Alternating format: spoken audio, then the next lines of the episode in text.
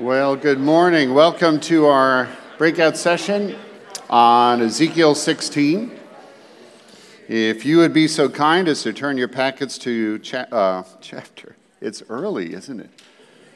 Pages 38 and 39. That'll, that'll provide the, the text and an outline for our time together this morning in God's Word. I appreciate you all being here. I don't know what you've heard about Ezekiel 16. I know it's a treat for me every time I go through it. It's an amazing, amazing passage that's not really hidden, but just embedded in an Old Testament prophet that most of us have never read and may not be inclined to ever pick up for our quiet time in the morning. But the picture that it, that it gives us of sin and, and redemption, I think, is probably one of the most beautiful and gripping in all the scriptures. So I'm really very pleased that you're here this morning. I get to share it with you. Let, let me preface our time by talking about a dilemma that we all face that's probably going to provide the framework for our time in Ezekiel 16. So, the dilemma. And then I just want to make a quick disclaimer, and then we'll get into the passage. So, here, here's the dilemma. The dilemma starts with a beautiful truth. The beautiful truth is this the relentless grace of God in Jesus Christ does two things for the Christians, and most of you know this. First, it gives us forgiveness from the guilt of sin. And the second thing is it gives us freedom from the shame of sin. So those two things are always at work. So, first, there's forgiveness from the guilt of sin. And, and Paul wrote this in Romans 8 1. There is therefore now no condemnation for those who are in Christ Jesus. He's talking about the guilt of sin, the legal, objective guilt of sin. But then there are another, other passages that talk about not only that we're forgiven from the guilt of sin, but that we're freed from the shame of sin. Isaiah chapter 1 says this Come, let us reason together, says the Lord. Though your sins are like scarlet, they shall be as white as snow. Though they are red like crimson, they shall become white like wool.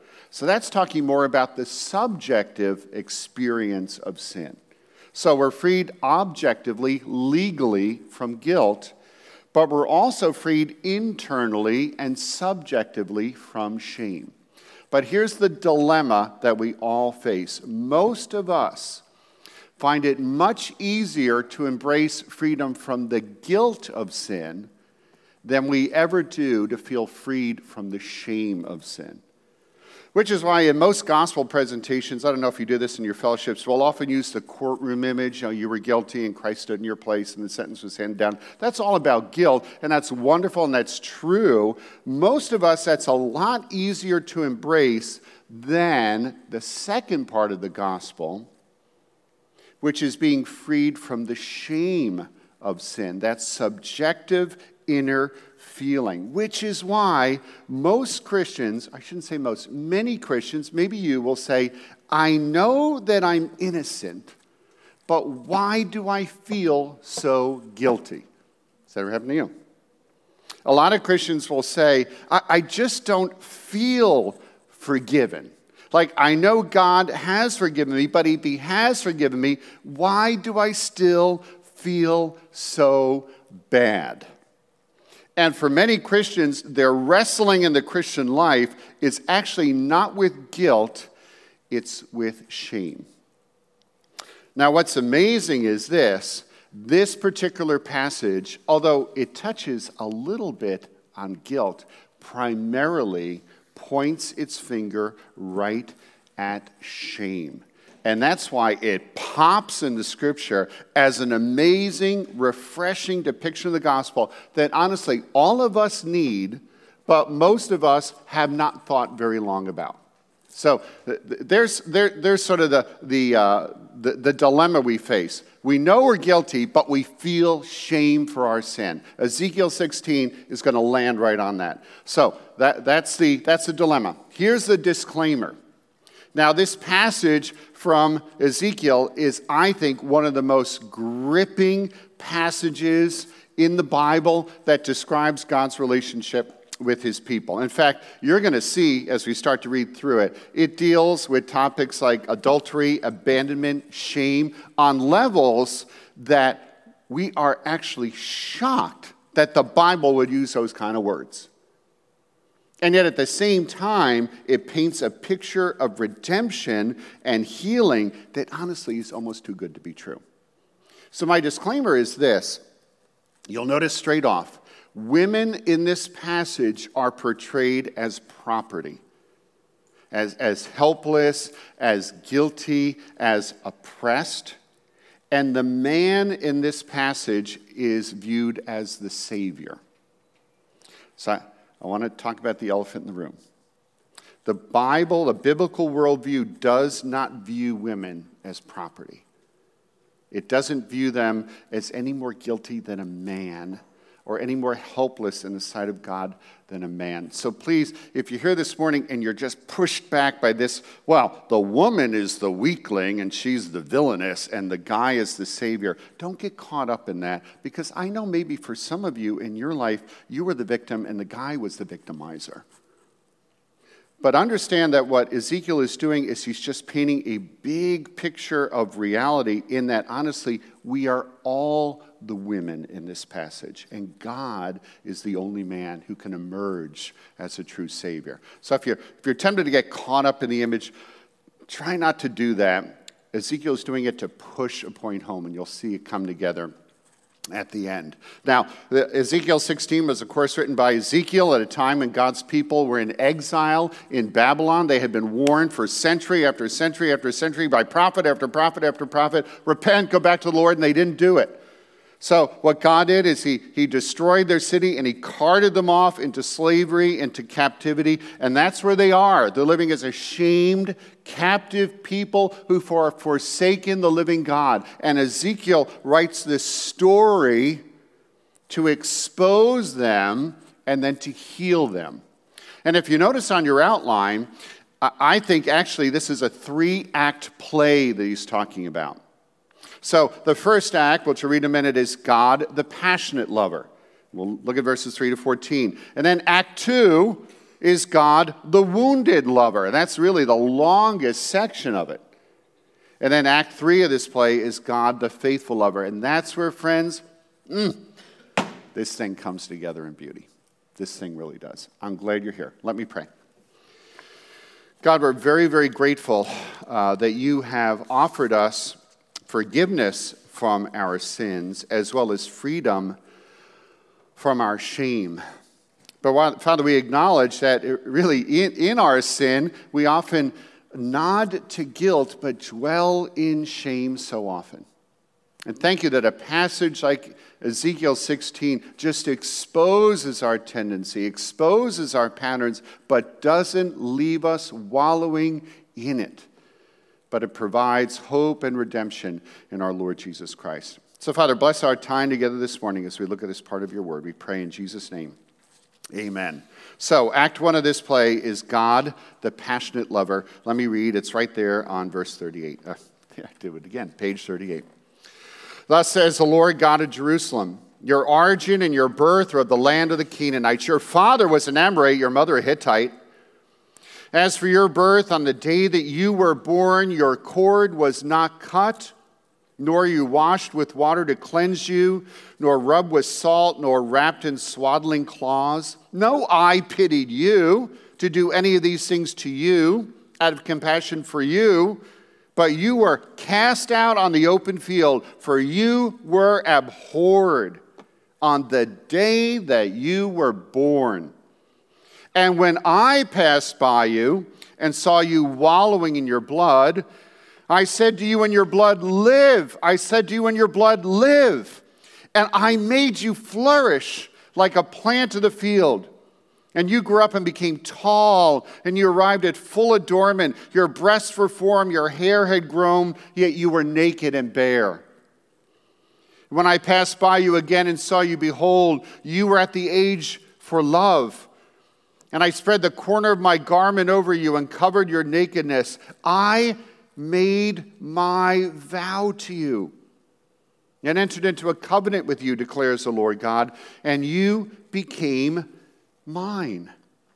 Then I bathed you with water and washed off your blood from you and anointed you with oil. I clothed you also with embroidered cloth. I shod you with fine leather. I, I wrapped you in fine linen. I covered you with silk. And I adorn you with ornaments, and I put bracelets on your wrists and a chain on your neck, and I put a ring on your nose and earrings in your ears and a beautiful crown on your head. Thus you were adorned with gold and silver, and your clothing was of fine linen and silk and embroidered cloth. You ate fine flour and honey and oil. You grew exceedingly beautiful, and you advanced to royalty. And your renown went forth among the nations because of your beauty, for it was perfect through the splendor that I had bestowed on you, declares the Lord God. What a great start to this story, huh? Now, I want you to notice a few things. I'm sure you picked up on it. The very first image that we see here in verses 4 to 5 is shocking. It's a newborn baby girl who has been thrown on the day of her birth out into the field, completely naked, to die of exposure. Now, sadly, that was not uncommon in the ancient world, and sadly, in some places in our world today. Girls were not profitable to have. You know, years ago, archaeologists found a, a, a, part of a manuscript of a businessman from Alexandria in Egypt who was away from his family while his wife was pregnant. And this is what he wrote Remember, if it's a girl, throw it out. Throw it out. Now look at verse 5. It says this No, I pitied you to do any of these things to you out of compassion for you. You were, you were cast out in the open field, you were abhorred on the day that you were born. But, friends, here's the drama of this passage, and it all starts to wind in in verse 6. God, who's pictured as this man, comes into this field and he has a very different reaction. Did you see that in verse 6? says there in verse 6 And when I passed by you and saw you wallowing in your blood, I said to you in your blood, Live. I said to you in your blood, Live. And I made you flourish like a plant of the field. Now, now notice, God not only commands this girl to live, but he begins to support her and to provide for her. That's all those details that come after verse 6 and into 7, 8, and 9. And what's amazing is this at the very beginning of this text, we see an amazing act of grace. Because this man, who's imaging God, he's not only rescuing an unwanted baby, but remember the context it's an unwanted baby girl. And in earthly terms, he will never make a profit from his actions. She, she, has no family, no dowry, nothing to offer. So, just God taking this baby is amazing. And you know what? In any other story like this, or really any Disney movie that starts to pick this kind of stuff up, this is what would have happened. This girl would have been brought up on the man's estate She'd been working in the kitchen somewhere, and every day she'd be reminded how lucky she is. Remember, the master had pity on you. You are lucky. You better serve the master well. That's how our movies would have gone. That's because our movies don't understand the gospel. Look at what happens in verse 8. When I passed by you again and saw you, and saw you, behold, you are at the age for love. Here it is. I spread the corner of my garment over you and covered your nakedness. I made my vow to you and entered into a covenant with you, declares the Lord God, and you became mine. He got what happened, right? He married her. He, he married her. It, this is amazing. You know, if, if you're interested in, in writing something down, some of the other Old Testament prophets flesh this out. Hosea, in Hosea chapter 2, listen to what God says to his people. Listen to this I will allure you. I will bring you tenderly into the wilderness. I will speak tenderly to you. On that day, declares the Lord God, listen, you will call me my husband. I will take you for my wife forever. I will take you for my wife in righteousness and in justice and mercy and compassion. I will take you for my wife in faithfulness, and you will know, you will know the Lord. Friends, do you see what's happening here? God, is saving, He's rescuing a person by grace, and then He's coming to them. And notice what He doesn't say. He doesn't say, uh, I want you to be my remote inferior. He doesn't say that. He says, I want you to be my partner. He doesn't say, uh, I, I want your dutiful service. He doesn't say that here. He says, I want your intimate love. He doesn't say, okay, I want you to be my maid. He says, I want you to be my bride. This is God talking to his people. What an amazing picture of God. I mean, friends, I remember almost 29 years ago on my knees proposing to Shannon, asking her to be my wife. I tell you, you know what Ezekiel has the audacity to say in this passage? That the God of the universe is on his knees before us saying, Will you be mine forever? That's what he says. Will you be mine? You know, uh, there are a lot of images that the Bible uses to describe our relationship with God. All of them are right and true. So, if you're familiar with the Bible, there's certainly the image of, of a king with his subjects. There's certainly an image of a shepherd with his sheep. There's even the image of a father with his child. All of them are good, they're right and true. But do you understand how Ezekiel here is blowing every other category to pieces by saying, I want you to be my spouse. As a husband relates to his wife, that's how I want to relate to you as my people. You see why I love this passage? Look at that quote at the top of your outline from Isaiah 62. Look at what it says. As the bridegroom rejoices over the bride, so shall your God rejoice over you. Now, look at that one verse very closely with me. Look at what it says and look at what it doesn't say. It doesn't say, as a husband rejoices over a wife. It says, as a bridegroom rejoices over the bride. Think about a marriage relationship. Think about the wedding day all the way through to death do us part. You know what God does here in this Isaiah passage? He picks the point in the marriage relationship where the feelings are most intense, where the passions are most inflamed, bridegroom and bride, wedding day.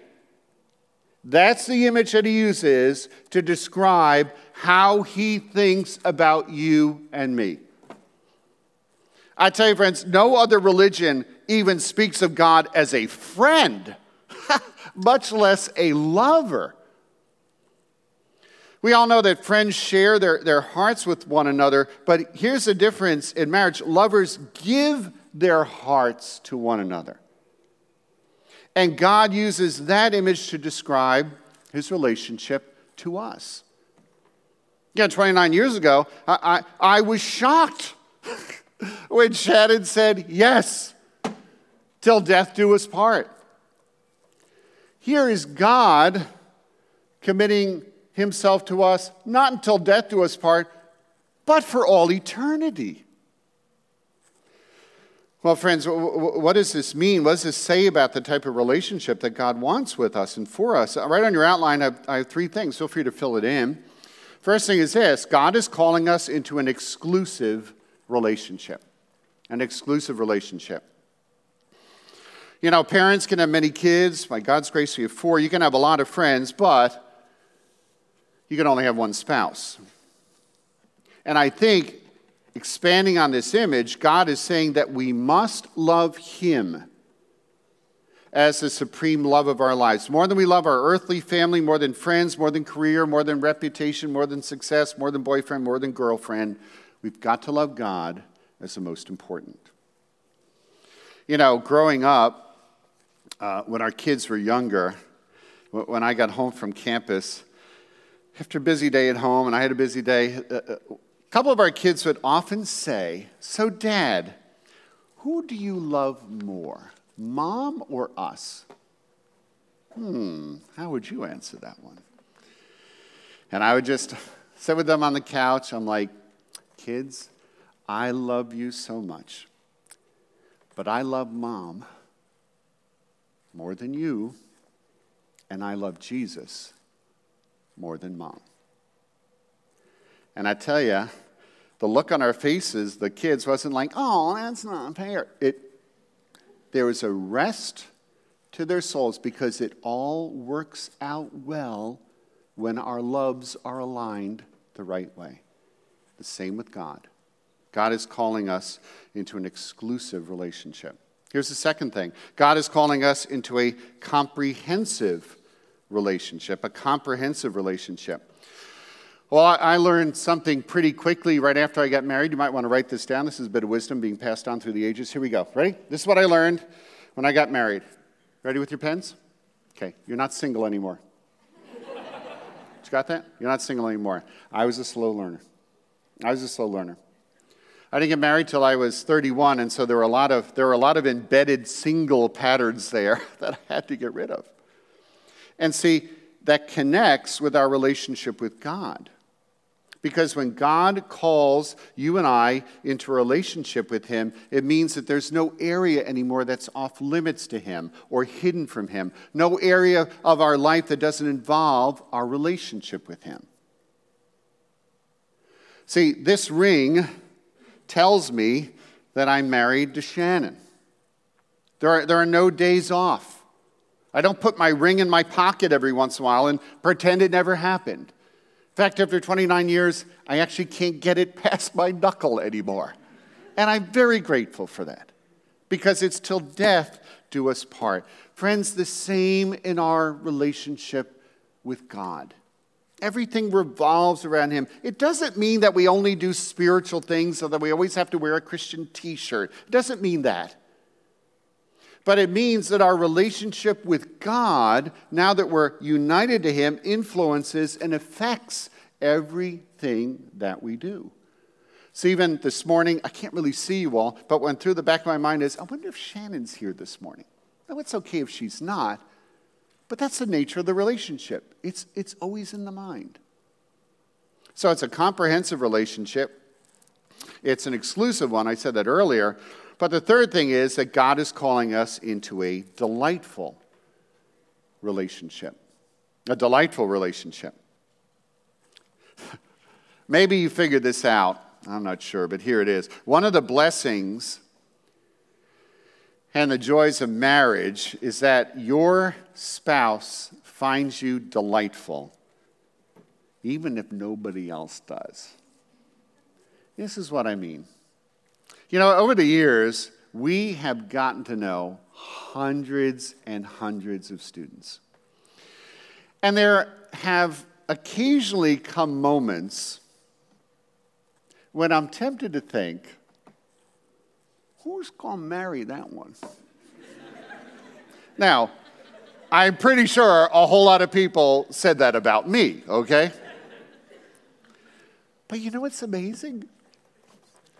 Somebody marries them. And Shannon married me. And friends, it's not because they lost a bet. it's not because they had to, but because by the grace and the work of God, they want to spend their lives with that person. Friends, this is profound if you start to think of it in terms of your relationship with God. What our passage is pressing us to is this when God sees you, he utterly delights in you. He may be at least in your mind, the only one who does. But please know, he does. He just doesn't look at you and he doesn't say, oh, okay, they'll do. You know, I got, I got to give relentless grace to somebody today, and I haven't filled my quota. All right. He utterly delights in you. remember for a number of years when I was on campus, we, we did a freshman discipleship group. And we would read through the Gospel of Romans. And at one point, I had had everyone fill out just a little bit of a very short survey. One of the questions was this When God thinks about you every day, what practically is his reaction? Now, I don't mean like what theologically. You know, we all know the right answer. But when God thinks about you each day, what practically is his reaction? Over the years, the answers rarely varied from the top one and two. The top one was always that God is disappointed. Just disappointed. The second is that he was amused. the right answer is that he is utterly, utterly pleased. Head over heels. Not only wanting you for the moment for dutiful service, but for eternity, for infinite love. God is our passionate lover. Friends, he didn't have to do it. You see that in the passage. He did it willingly, he did it voluntarily. He longs to be your lover. Well, I wish we could stop there, but we've got to move on to Act 2. And Act 2 is really a hard act. In fact, it starts with that often ominous word, but. Let me read to you Act 2 of Ezekiel 16, starting in verse 15. But you trusted in your beauty, and you played the whore because of your renown and lavished your whorings on any passerby. Your beauty became his. You took some of your garments and made for yourself colorful shrines, and on them you played the whore. The like has never been nor ever shall be. You also took your beautiful jewels of my gold and of my silver, which I had given to you, and you made for yourself images of men, and with them you played the whore. And you took your embroidered garments to cover them and set my oil and my incense before them. Also, my bread that I gave you. I, I fed you with fine flour and oil and honey, but you set them you set before them for a pleasing aroma, and so it was, declared the Lord God. And you took your sons and your daughters, which you had borne to me, and these you sacrificed to them to be devoured. Were your whoring so small a matter that you slaughtered my children and delivered them up as an offering by fire to them? And in all your abominations and your whorings, you did not remember the days of your youth when you were naked and bare, wallowing in your blood. And after all your wickedness, woe, woe to you, declares the Lord God. You built yourself a vaulted chamber, and you made yourself a lofty place in every square. At the head of every street, you built your lofty place and made your beauty an abomination, offering yourself to any passerby and multiplying your whoring. How sick is your heart, declares the Lord God, because you did all these things, the deeds of a brazen prostitute, building your vaulted chamber at the head of every street and making your lofty place in every square. Yet you were not like a prostitute because you scorned payment. Adulterous wife who receives strangers instead of her husband. Men give gifts to all prostitutes, but you gave your gifts to all your lovers, bribing them to come to you from every side with your whorings. So you were different from other women in your whorings. No one solicited you to play the whore, and you gave payment while no payment was given to you. Therefore, you were different. Therefore, O prostitute, hear the word of the Lord. Thus says the Lord God because your lust was poured out and your nakedness uncovered in your whorings with your lovers and with all your abominable idols, because of the blood of your children that you gave to them. Therefore, behold, I will gather all your lovers with whom you took pleasure, all those you loved and all those you hated. I'll gather them against you from every side, and I'll uncover your nakedness to them, that they may see all your nakedness. And I will judge you as women who commit adultery and shed blood are judged, and bring upon you the blood of wrath and jealousy. And I will give you into their hands, and they shall throw down your vaulted chamber and break down your lofty places. They will strip you of your clothes and take your beautiful jewels and leave you naked and bare. They shall bring a crowd against you, and they shall stone you and cut you to pieces with their swords. They shall burn your houses and execute judgments upon you in the sight of many women. I will make you stop playing the whore, and you shall give payment no more. So I will satisfy my wrath on you, my jealousy shall depart from you. I will be calm and will no more be angry. Sheesh. Bet you ain't going to read that to your kids someday before bed, huh? Y'all know in Bible study, one of the things that you often do is you look for repeated words. it ain't hard on this one. Years ago, someone said, How would I summarize this talk to like my grandmother? I said, Just tell your grandmother you were called a whore number of times, all right?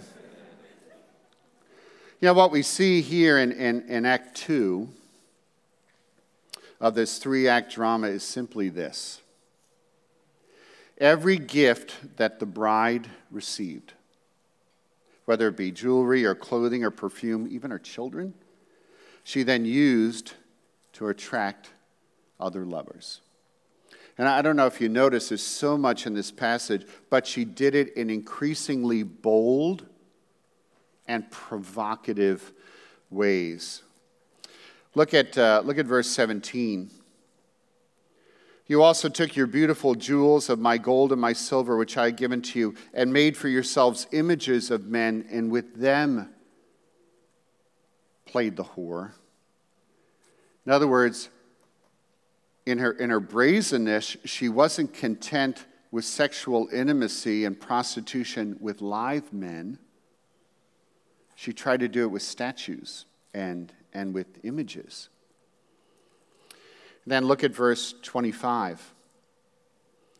At the head of every street, you built your lofty place and made your beauty an, an abomination, offering yourself to any passerby and multiplying your whoring. And then remember that whole thing about not taking payment? Well, this is how far this woman has, has sunk. In other words, most prostitutes are, uh, let's say, forced into it because of something pressing in their life and they want the money. Not this woman. The guys ain't paying her. She's just paying, she's paying them. And let me tell you, friends, this passage is unbelievably graphic in the Hebrew, the original language. Unbelievably graphic. Uh, it helps explain why historically Jewish men were not allowed to read the book of Ezekiel before they reached the age of 30, because they couldn't handle some of the images here. And the bottom line thing that we see in, in these number of verses is that the picture that is described here is one of sexual addiction. And, and it's graphic, it's disturbing. But what Ezekiel is doing is he's taking that image and he's using it to drive right to the heart of the very nature of sin. You see, it's very easy for us to have an, an accurate, but I would say sort of uh, what, bland or shallow understanding of sin. In fact, the church I go to, one of our doctrinal standards says this Sin is any lack of conformity unto or transgression of the law of God. True? True, true. Here's a popular one Sin is missing the mark. Not me, but the mark, right? Obeying God. Now, is that true? Yes. But this passage takes those true definitions, I tell you, it lowers the boom on us. It gives us this disturbing, radical picture of the real nature and the real offense of sin. In fact, it teaches us two things right on your outline. Number one is this sin is trusting in anything or anyone other than Jesus. It's trusting in anything or anyone other than Jesus. Again, I hope you notice it in the passage. This woman, the bride, took all the good things that God had showered her with garments, oil, incense, family, even her beauty. And what she did is she took those gifts and she used them to attract other lovers. And friends, once you bend your mind around that, that's an amazing insight into sin. Did, did you notice how the images in this passage go back and forth between idolatry and adultery? It's like back and forth. Why? Because on a spiritual level, they are the same thing. Idolatry and adultery are the same thing. This is what I mean. Friends, on a heart level, every one of us in this room wants to be loved. We want to be cherished. We want to be understood. We want to be welcomed. We want to be accepted. And we want others to want us and we want others to need us. Bottom line, we all want to know that somehow we are special. But what we do in our sin and our rebellion is we look to things, often good things, to accomplish that for us. Maybe it's, it's grades or friends or working out and having a good body. Maybe it's career or sports or, or relationships. In other words, all of us in this room, we are tempted to take the good gifts that God has given us so that we can love Him and honor Him and find joy in Him, and we use them to make ourselves feel great. And what Ezekiel is saying here is that on a heart level, Whatever you are looking to or using to do that for you, you are in bed with. There was an old movie a number of years ago. I didn't like the movie, but I like the title because it describes it Fatal Attraction. That's what this is.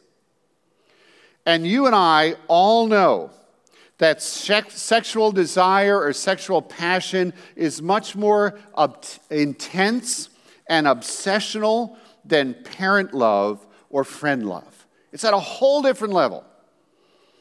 And see, what Ezekiel does is he exposes something that we all want to keep hidden. And it's this that anything or anyone that you and I look to besides Christ to be our source of meaning or our joy or contentment, that is practically our God. And it doesn't matter how many songs we sing in worship or how many Bible verses we memorize, that really is our lover. I mean, friends, how many of us take our God given intellect? Or our physical condition or our relational abilities or our drive or our determination. And we make them all about us. That's idolatry and adultery.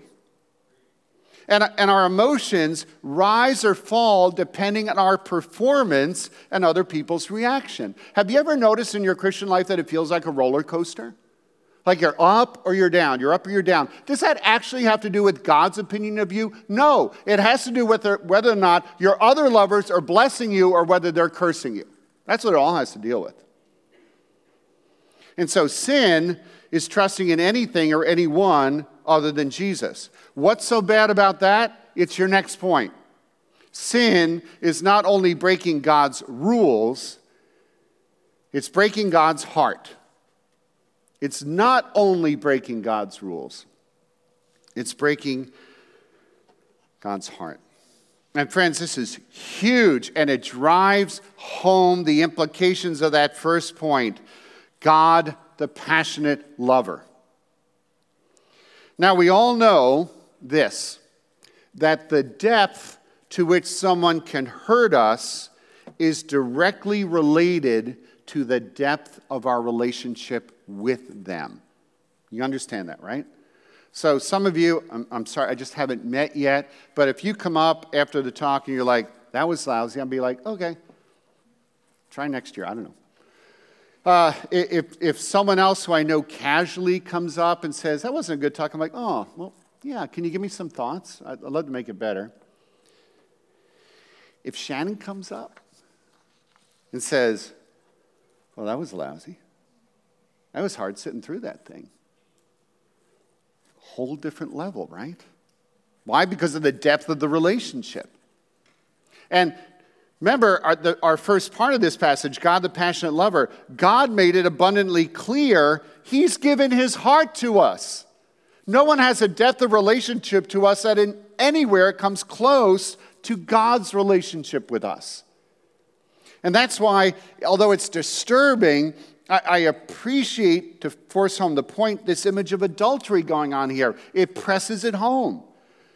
Let me give you two examples. I'm going to push the envelope, not inappropriately, but I, I think in terms of the passage, and I think you'll start to understand what's going on. So, guys, imagine that, that someday God enables you to marry the woman of your dreams. Like you're just like, wow, God is so good. And you, you, start, you start a life with this woman, you have kids, all that kind of stuff. Like, God is good and life is good. And then one day you decide to come home early from work to surprise your wife, and you bought flowers and everything, and you, you pull in the driveway, and there's a strange car in front of the house.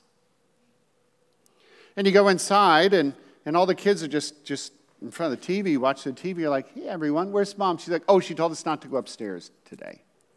Well, why not? I, we're not allowed to ask. Oh.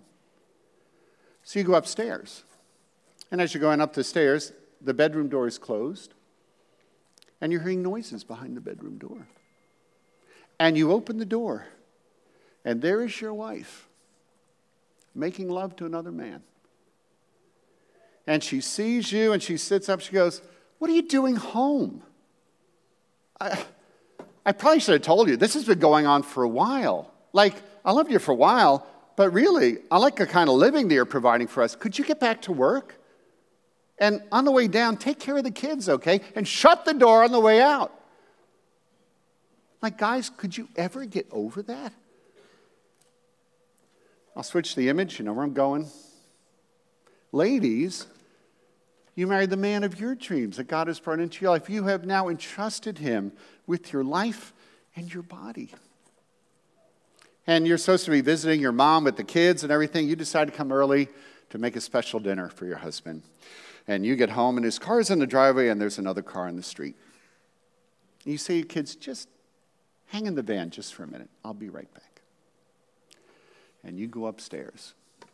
Same thing. I don't love you anymore. You know, after that first pregnancy, your body just sort of lost it a bit. And yeah, I'm sorry, but could you just shut the door on the way out? You said you weren't going to be home till tomorrow. Guys, Ladies, would you look at that and go, oops, oops, missed the mark? Your heart would be unbelievably broken. If you can enter into that image at all, you will begin to scratch the surface over the reaction of God when we give ourselves to other things. Yeah, example here, it's disturbing, it's gut wrenching, but it only begins to picture the very deep hurt that God experiences, friends, when we sin. I remember a number of years ago counseling with a, a young man who had, who had gotten married and his wife had committed uh, adultery, and we've counseled the other side too, women with the men. But I was talking with this man, and I still remember he was just so broken, and what he did at the end is Can I just show you our wedding album? You know what the wedding album is, right? It's like the idyllic picture of the way life is going to be. And as he's paging through the wedding album, he's just weeping over a broken heart. He didn't just say, oops. yeah, I guess she missed the mark a, while, a few times. Friends, the, the picture emerges from Ezekiel of God as a wounded lover. And, and until you understand that, I think you'll never know how deep your sin is. And you'll actually never know how great God's love toward you is as well. You know, let's face it, there are very few people that I give my heart to or that you give your heart to. Uh, uh, I give a lot of people my time, my money, well, it depends. But my heart? I don't know. Aren't we all pretty protective about our hearts? Especially if we know they're going to break it, like again and again and again. And that's why what God does here is unthinkable. He gives his heart to us and he knows that we're going to break it again and again and again. But he still keeps giving it. Relentless grace. You, know what's, you know what's ironic about this passage, this picture of sin that we just looked at? Did you notice what the other lovers did to this woman? Look at verses 39 and 40 says, I will give you into their hands. They shall throw down your vaulted chamber, break down your lofty places. They'll strip you of your clothes and take your beautiful jewels, leave you naked and bare. They shall bring up a crowd against you. They'll stone you and cut you to pieces with their swords. I mean, all this stuff. In other words, these other lovers come, but they don't come to bless, they come to destroy. And you and I will never know what we are in bed with, spiritually speaking, until it turns on us. And I guarantee you, it turns on us. So, how many of you have given yourselves to grades and grades feel great until you realize, I just got to study for the next test? I got to do it again. How many of us have given ourselves to friends, like given our hearts to friends, until we're forgotten or forsaken or snubbed, either willingly or unwillingly? How many of us are giving ourselves to partying until the first hangover, and then you realize, as I did in college, stink, they only actually like me because I'm drunk? How many of us, us give ourselves to boyfriends or girlfriends until the affection ends and then we move on? And what's the most common feeling after a breakup? It's not oops, it's betrayal. Like it's hurt.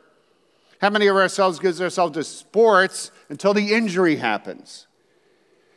How many times we give ourselves to Christian service even until we don't get the bounce anymore, or people don't thank us enough, or you think, well, why am I the only one who's setting up chairs all the time for DCF? Like, friends, we've all done it.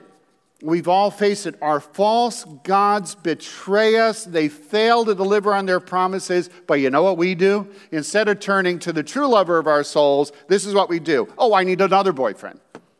Or I need to get another girlfriend. Or I need to try another sport. Or I need another group of friends. Or I need to change my major. Or I have to join a different team. Or maybe a different season will help. Some of us go inward, some of us go outward, but it is hard for us to go upward. So, is there any hope for people like us? I tell you, we can't end with, with Act 2 here because look at how it ends at the end of verse 41 and into 42. I will make you stop playing the whore. And you're like, oh my gosh. And you shall get payment no more. And then look at that, ne- that next phrase I will satisfy my wrath on you. Aren't you so glad Ezekiel didn't end right there? Okay, we got to move on to Act 3. Here we go. Act 3. This is where it all turns.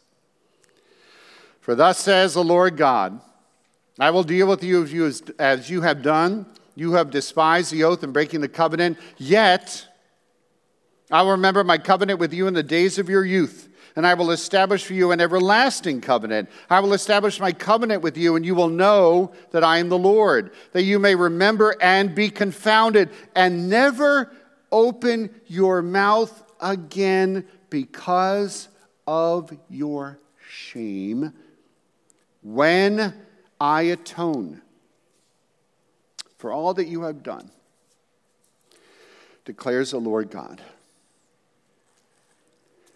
Friends, there's this, uh, sorry, I, I love this passage. There's this unbelievable tension that I think propels so much of the Bible.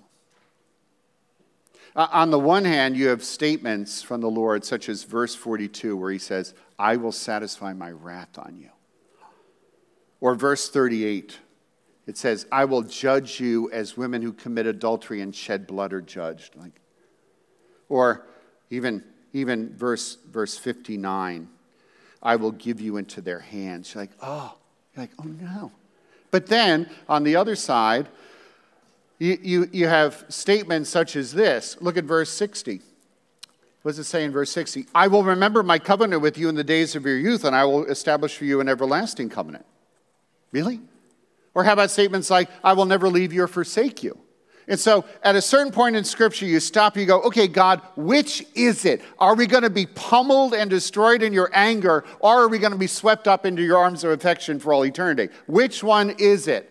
And the key to this passage and the insight into the gospel that Ezekiel gives is verses 62 and 63. Let me read it again says, I will establish my covenant with you. You will know that I am the Lord, that you may remember and be confounded and never open your mouth again because of your shame. When I atone for all that you have done, declares the Lord God. So you think, how is this possible? How is Act 2 true, but then in Act 3, it's like the shame is gone? How is it possible? Okay, let me wrap us. Remember how this passage began. It began with a wedding. Do you remember that? It began with a wedding. Do you remember in the Gospels where Jesus was when he did his very first miracle? Remember where it was? Ah, it was at a wedding. No coincidences in the Bible. Let me read to you from John chapter 2. You can write down John chapter 2, verses 1 to 5. It says this On the third day, there was a wedding at Cana in Galilee and the mother of Jesus was there. Jesus also was invited to the wedding with his disciples. When the wine ran out, the mother of Jesus said to them, said to him, They have no wine. Listen. Jesus said to her, Woman, what does this have to do with me? My hour has not yet come. His mother said to the servants, uh, Do whatever he tells you. Is that an odd reaction on the part of Jesus? It's very odd. In other words, um, Jesus, they run out of wine. And Jesus says, Woman, what does this have to do with me? My hour has not yet come. You're like, Bad day, Jesus? What's going on here? Okay, let me give you a little insight. In the Gospel of John, whenever it says my hour or his hour, it always means, it's code, it means the hour of his death. So let me read it again. Uh, they have no wine. Jesus said to her, Woman, what does this have to do with me? My time to die has not yet come. Did that help? No, I didn't think so. Okay. Let, let me explain. Jesus was 30 years old when he began his public ministry. As I mentioned before, I didn't get married until I was 31. And then in those latter years leading up to my own marriage, every time I was at a wedding, you knew what I was doing. I was thinking ahead to what my marriage or my wedding might look like someday. And here's Jesus. He's 30. And see, Jesus knew exactly what his marriage was going to look like. You see, he knew that in order to have his bride fall into his arms, which is us, that the wine for that wedding would have to be his blood. That's what he knew. See, he knew that there was a barrier of sin and rebellion, that stain of shame that had to be dealt with. And Jesus, the most perfect one, stepped forward to take the penalty. See, Jesus knew that in order to raise a cup of joy at his wedding feast, he first had to drink the cup of God's wrath and anger at us for our adultery and idolatry. And that's why I think when, when Mary said, they need wine, I don't know if Jesus was thinking ahead to the cross. He must have thought, it's not time yet, is it? I don't have to do that now, do I? Because it was so overwhelming to him. And see, three years later, he drank that cup. And the cross is where everything begins to fall into place and it makes sense. Notice in Ezekiel, those other lovers come and they hack us to pieces. Jesus was the only one who was hacked to pieces for you. Other lovers, they, they strip us naked and they leave us bare. Jesus was stripped and naked. He was hanging there for you. Other, other lovers leave you and I ugly. But this lover, Jesus, he gave up his beauty and he gave it to us. And he take on, took on himself all of our shame and our ugliness. Look at that quote at the bottom of your, uh, your sheet there. Jesus' cleanliness is a far more powerful contagion than any dirt we can bring to him. there's always more that's right in Jesus than there is what's wrong in us. More grace in Him than offense in us. More forgiveness in Him than sin in us. The very worst in us cannot compete with the best in Christ. We can't sully Him, He can only purify us. However deep our mess goes, His holiness goes deeper. We'll never exhaust it. Jesus went through ultimate exclusion, not just from people, but also from his Father. He was made toxic so that we can be made fragrant. He was shut out so I could be beckoned in. This doesn't mean that I never feel unclean. There's the ongoing attack of the accuser. Satan's going to be Satan, but I have a place to look in my war against sin and shame. That's the gospel. Now, friends, over the years, I have done a lot of weddings. And they are always a privilege and a joy. And there's one thing that I have noticed at every single wedding that I have done, and it's this every bride looks gorgeous on her wedding day. Every bride, without exception. And that's why, guys, realize this on your wedding day no one cares about you right now, okay? They all, remember, we're up there, and as soon as the door opens, what does everyone do? Goodbye, groom. Hello, bride. They're all looking at her. She is the main event because she is now clothed in these beautiful white robes that just sparkle and shine. In a sense, friends, that's the wonder of the gospel that if you're resting on Christ, you're, you're clothed in the righteousness of Jesus Christ now, such that when God the Father sees you, all he sees is an absolute beauty that he gets to spend eternity with. See, the gospel says that we are worse than we could ever imagine, but because of Christ, we are more deeply loved than we could ever believe. And friends, your beauty and God's affection for you has been secured by Jesus Christ, therefore, nothing can ever touch it. How do we respond to this? Well, I would just say this consider your sin in a whole new light. Look at those other lover gods in your life and just say, What am I giving myself to? Look, look at your idols in, in, a whole new way, not just as, as little fun little pastimes, but things that you're tempted to give your heart to, that you're asking to do for you what only God can do for you, and then run to Jesus with renewed eagerness. If you don't know Jesus, if you're at the end of the week and you don't, come to the one who was stripped naked and bare for you, who wants to wipe away all of your guilt and all of your shame. If you do know Jesus, understand this because of sin, we're worse than we could ever imagine. But because of Christ, you are more desperately and deeply loved than you could ever believe, all the way through to eternity. Amen? Let's pray. God, thank you for our Lord Jesus Christ.